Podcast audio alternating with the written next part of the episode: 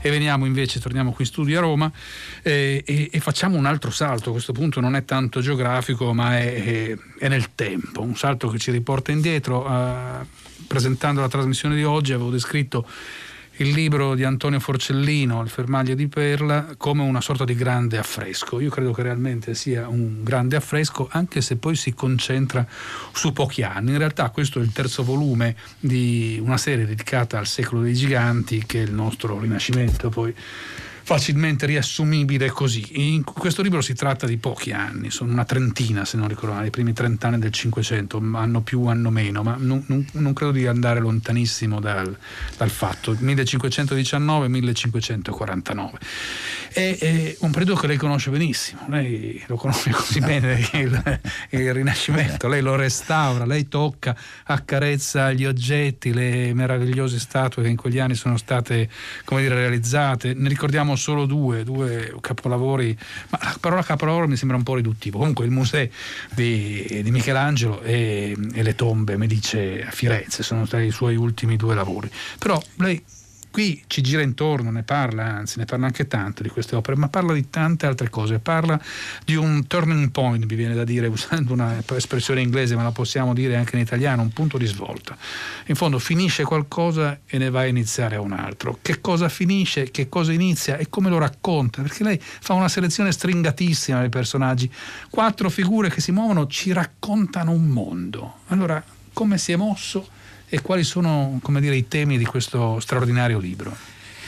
Ma eh, io volevo raccontare in realtà il Rinascimento, tutto il Rinascimento, quindi dal, dagli esordi un po' alla fine. Ho scelto il punto di vista degli artisti perché mi veniva più congeniale, come eh, diceva prima, io sono caduto nel Rinascimento perché da insomma gli ultimi 40 anni praticamente sono vissuto eh, restaurando opere del Rinascimento, quindi un, una grandissima eh, fortuna. E eh, in questo ultimo volume effettivamente eh, lei coglie proprio l'obiettivo, era quello del punto di raccontare il punto di svolta parlare, iniziare con eh, il momento di massima gloria di Raffaele che corrisponde al momento di massima gloria di Roma, la Roma che dopo quasi duemila anni crede eh, che possa di nuovo venire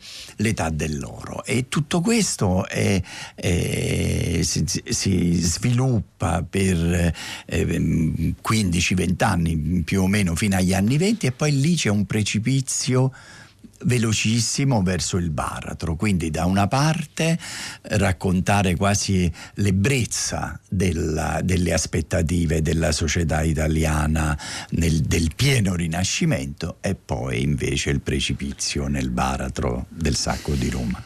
Il baratro del sacco di Roma in realtà credo che sia come dire, un esito intanto di tante incertezze, di tanti errori dei personaggi a cui lei dà molta carne, insomma, li, li, li trasforma in, in, in, immagini molto, molto tangibili. E, e, il potere romano, che era il potere dei papi, in quel, in quel primo scorcio eh, era nelle mani di Leone X, che era un papa Medici, un papa dire, molto legato anche agli interessi della propria famiglia, però forse si iscrive in, un, in uno scenario più ampio la crisi di quel momento, la fine di un sogno, chiamiamola così, e che il baricentro del mondo si, si, si è andato spostando, cioè non è più solo il Mediterraneo che è come dire, la scenografia del primo quadro diciamo, che apre il libro, il, il luogo degli scambi privilegiati, il luogo dei grandi commerci del mondo, ma c'è un Atlantico oramai che, che preme da un'altra parte che sta spostando gli equilibri. È, è un cambiamento di tante cose, non solo all'interno della società italiana è, è, è, così. Sì, sì, è un cambiamento di tante cose, però eh, eh, naturalmente quando ho scritto questo libro per me è stata anche una forma di revisione di alcune posizioni eh, critiche, storiche, quindi l'ho fatto un po' eh, come un'analisi e alla fine mh, eh, non ho capito se eh, poi eh, eh, era evitabile questo sacco di Roma perché succedono delle cose eh, davvero incredibili, a parte sicuramente l'inadeguatezza della classe dirigente e soprattutto le ambizioni dei medici, le ambizioni sbagliate. Oggi i medici vengono proposti come i, i, i numi tutelare del Rinascimento, sono stati gli assassini in realtà del Rinascimento, ma anche di molto di più, anche di una certa speranza di libertà, soprattutto della Toscana Fiorentina. E, e Fiorentina e eh, nello stesso tempo eh, ci sono delle cose eh, strane, questa, questa morte del, di uno dei generali dell'imperatore che forse era, era, l'unico che avrebbe potuto contenere questa discesa di questo esercito sbandato e eh, dare un esito eh, civile, non si può dire perché la guerra non è mai civile, però un esito più contenuto. E invece eh, la morte di di Frunsberg e poi la, eh, la, la, perdita di controllo di un esercito, quindi noi assistiamo a una, un evento che prende la mano a tutti. L'imperatore in realtà non capisce quello che sta succedendo, anche perché sta a Madrid e quello che è successo a Roma eh, eh, gli viene raccontato mh, mm, quasi un mese dopo e Roma è sola con questo enorme eh, esercito che vuole vendette, rabbioso, che ha identificato, grazie purtroppo anche a una,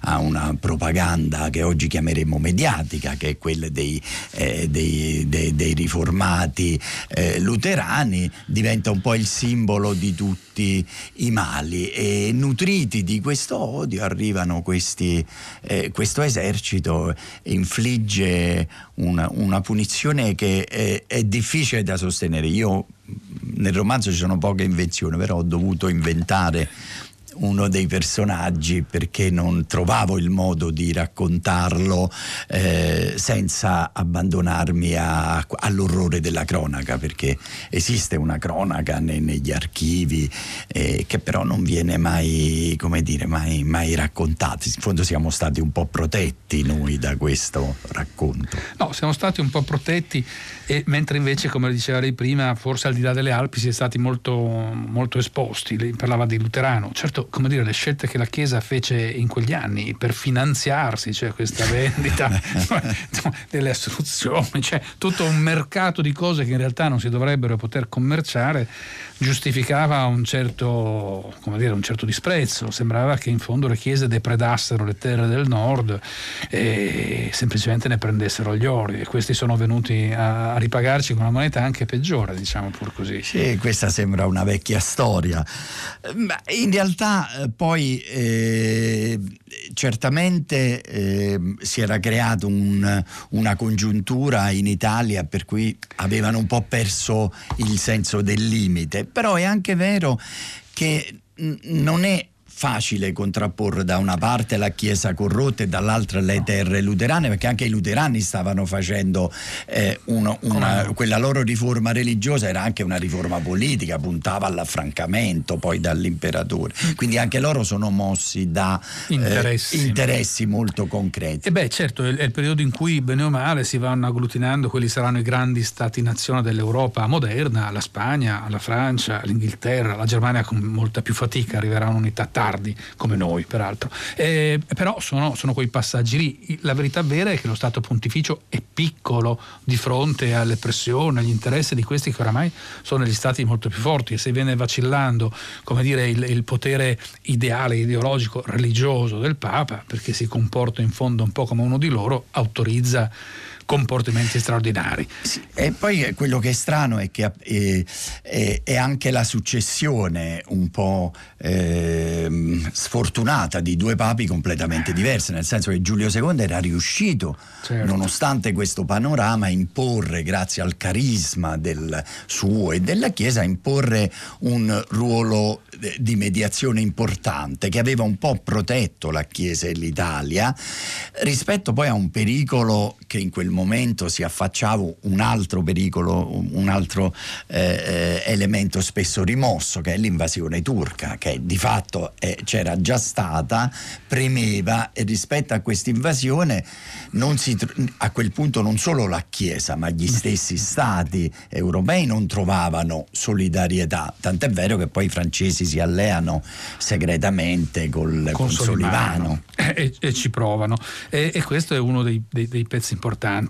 Però è, è, molto interessante che un po' per caso abbiamo iniziato questa conversazione così, facendone proprio un, un, un escursus storico di questo tempo, perché io credo questo sia dietro alle parvenze di un romanzo un libro di storia, un bellissimo peraltro libro di storia che mi piacerebbe ce ne fossero di più perché la storia diventa viva, diventa materia come dire, che si può, con la quale si può quasi dialogare in certo modo, ma dentro questa storia ci sono alcuni personaggi che sono gli artisti che svolgono un ruolo molto importante. E, e già anticipo una cosa, secondo me è un ruolo molto importante lei lo affida agli artisti e alle donne, sebbene in quei tempi forse fossero meno meno riconosciute, però sembra che un ruolo importantissimo lo svolgano. Gli artisti sono tanti, anche quelli che appaiono nel libro e, e, e, comunque quelli di Rinascimento sarebbero anche di più, ma i principali sono Leonardo da Vinci, che esce di scena ben presto, insomma, perché è come dire l'ultimo esponente di, di un tempo che è finito, Raffaello, che sarebbe il principe del tempo presente, di quel tempo, di quell'età dell'oro, ma che anche lui muore giovanissimo e resta un Michelangelo che è come dire l'uomo del tormento, l'uomo che vive dentro di sé eh, le, le, le, il dramma e le contraddizioni, lo strazio di, di, di, di quegli anni.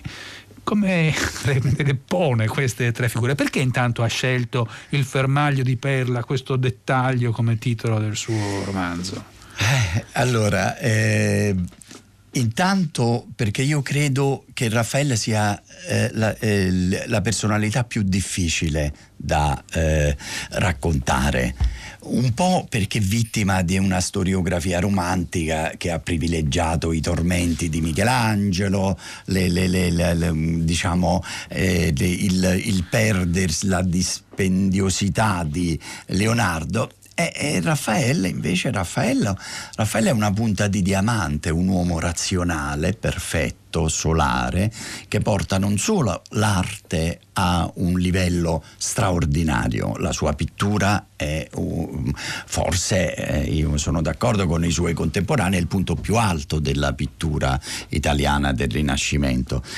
L'architettura altrettanto, ma Raffaello fa, fa, di più, Raffaello è un intellettuale che diventa eh, riferimento di tutta la società intellettuale romana ed è buffo e questa è stata un po' una sorpresa anche per me perché quando le cose poi si studiano 20 anni, 30 anni non è che si capisca tanto bene, quando le studi su un arco di 100 anni capisci un po' meglio, in fondo eh, Leonardo e Michelangelo per che cosa lottavano? Per uscire da una condizione di, di artigiano, ah.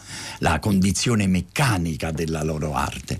Raffaello sembra che non abbia proprio lottato per questa cosa, cioè lui di fatto eh. è un intellettuale, i suoi amici, Castiglione, Bembe, Navangelo, eh, i, i, filosofi, fanno riferimento a lui. Quando mu- lui muore, la disperazione a Roma, perché si tratta veramente di disperazione, non è perché è morto gli, l'artista delle, delle, delle Madonne meravigliose, delle favole antiche, perché è morto l'intellettuale che stava coordinando un progetto straordinario, cioè quello della pianta di Roma che voleva, voler, voleva dire molto di più, non solo ricostruire la pianta di Roma, ricostruire un'epoca e questo era un processo straordinariamente intellettuale e quindi il fermaglio di perla, la perla, quel materiale, perché in qualche modo avevo scelto di identificare i, eh, eh, gli artisti con i materiali con i quali si erano in qualche modo scontrato.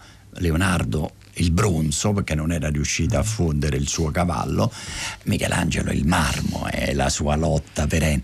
Ecco, e, e Raffaello invece mi faceva pensare alla perfezione, alla, alla luminosità di quelle perle che lui mette eh, in testa alle sue, alle sue donne, alle sue amanti. E quindi in qualche modo era anche un iniziare con un omaggio già nel titolo a, a Raffaello, appunto l'artista che mi sembra il, il, meno conosciuto, il più bisognoso di, di, di, sostegno critico. Sì, credo di sì, credo che lei abbia ragione. Eh, intanto la sua breve vita, il suo aver dipinto tanto, ma di architetture non, non ne ha lasciate dietro di sé, eh, tantissime. Mi sembra che Raffaello però abbia, come dire, eh, tenuto intorno a sé due gruppi, due, due diversi cenacoli. Uno è quello degli intellettuali a cui lei stesso faceva riferimento, l'altro è che Raffaello ha fatto scuola, a differenza differenza di tanti altri grandi artisti che di allievi pochi ne hanno lasciati, ne hanno fatti forse anche lavorare tanti, ma che scuola non hanno fatto, Raffaello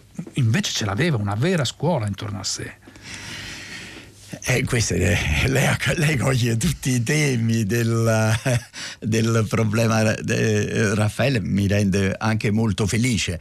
Raffaele ha fatto scuola perché non è competitivo con gli altri talenti. La caratteristica straordinaria del talento di Raffaele intanto è quello di cogliere sempre il talento degli altri, che non è scontato. Per esempio Michelangelo non ce l'aveva questo, eh, questo talento, ne aveva tanti altri ma non aveva questo.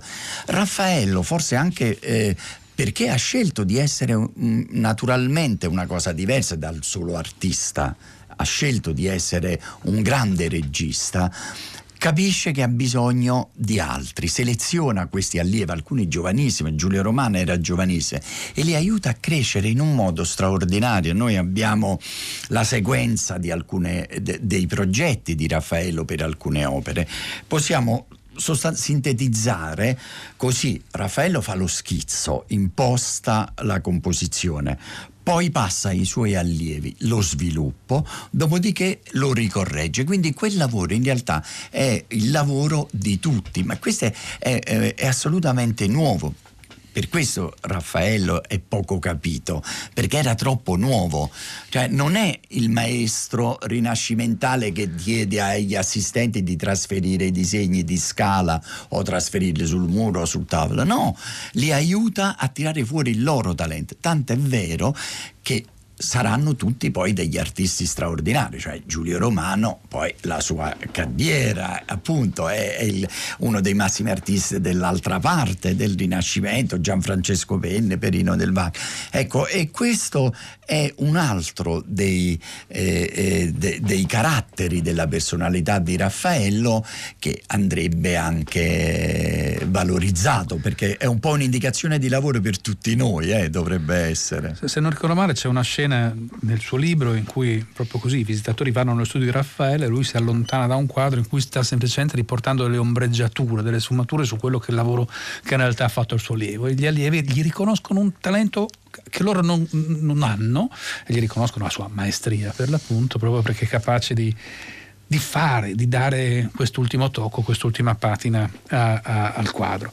E in questa visita c'è uno dei grandi protagonisti, mi sembra, del suo libro, che è Vittoria Colonna, che è un personaggio che svetta tra gli altri, pur essendo mh, mm, una donna per l'appunto, pur non essendo un condottiero, pur non essendo certamente un papa né un vescovo, è una di quelle persone potenti, dentro come potente la famiglia a cui appartiene. I Colonna sono quelli che rimangono fedeli diciamo, a Carlo di Spagna e non si lasciano tentare negli, nei vari ondeggiamenti. Soprattutto Vittoria. Sì, soprattutto, sì, soprattutto Vittoria, giustamente.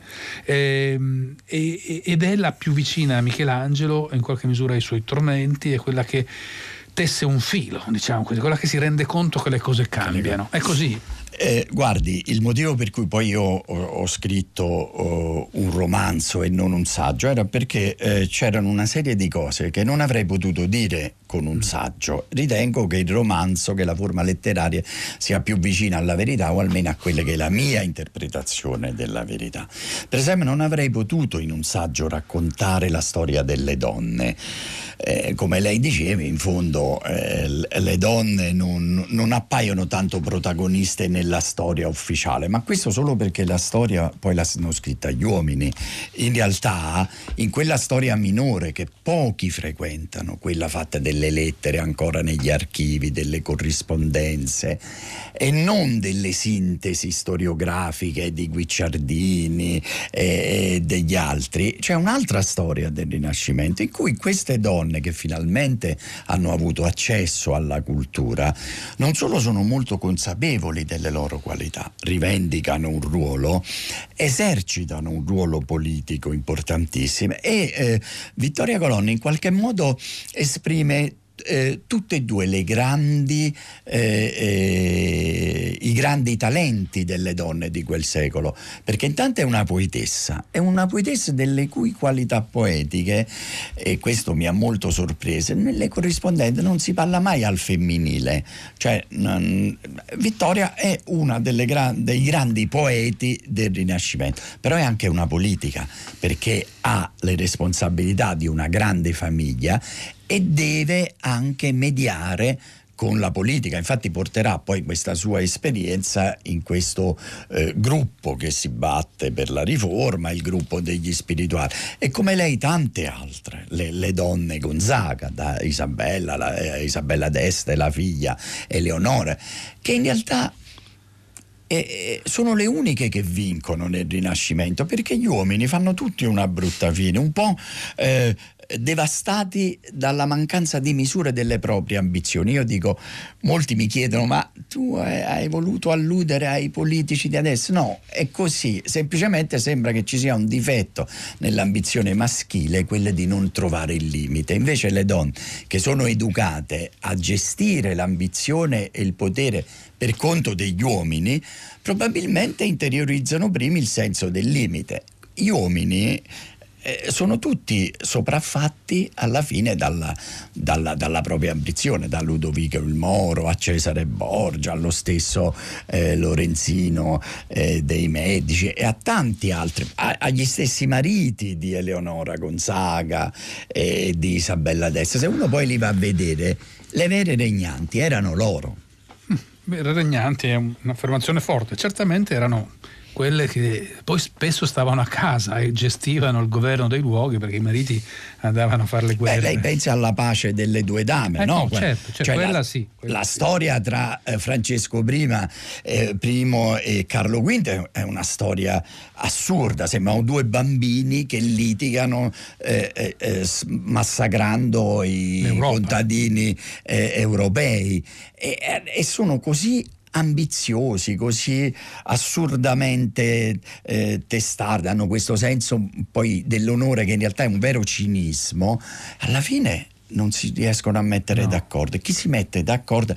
Le famose due dame, certo. la sorella di una e la zia di un altro. Quindi un, un atto politico di mediazione politica importantissimo. Certamente, se avesse potuto giocare qualcosa anche il re d'Inghilterra, ma lui, come dire, si faceva le sue. si, si, si risolveva aveva, i suoi giochi. Aveva altre incontinenze. Aveva altre incontinenze, diciamo così. E, ehm, no, ma è, è proprio mm, il libro apre con una festa, una grande festa per per il matrimonio di Agostino Chigi, se non ricordo male, sì. che purtroppo esce di scena come Raffaello troppo presto, era l'uomo più ricco di Roma, uno degli uomini più ricchi d'Europa, ecco, d'Europa stava arrivando lì ehm, e, e, e, aveva uno sfarzo gentile, era un uomo non assetato di potere, la Farnesina a, a cui, in cui le decorazioni sono affidate proprio a Raffaello ne sono una testimonianza.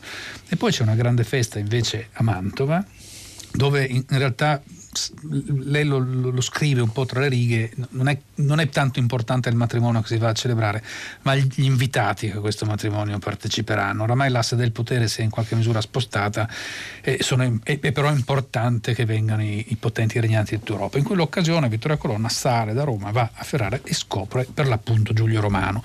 Giulio Romano n- non è un personaggio secondario, certo è un giovane nella bottega di, di Raffaello, però è colui che in qualche misura scrive eh, con maggior vigore, con maggior forza eh, le regole di un, nuovo, di un, nuovo, linguaggio, che è il manierismo, che che scompagina le carte, finisce, finisce, sembra quasi che le cose non vengano più prese sul serio ma vengano prese per gioco. Che cosa succede? Eh, come lo racconta questo passaggio nel libro? Ah, eh, Giulio Romano eh, eh ha il merito anche di capire che i tempi sono eh, cambiati, è il motivo per cui lascia Roma.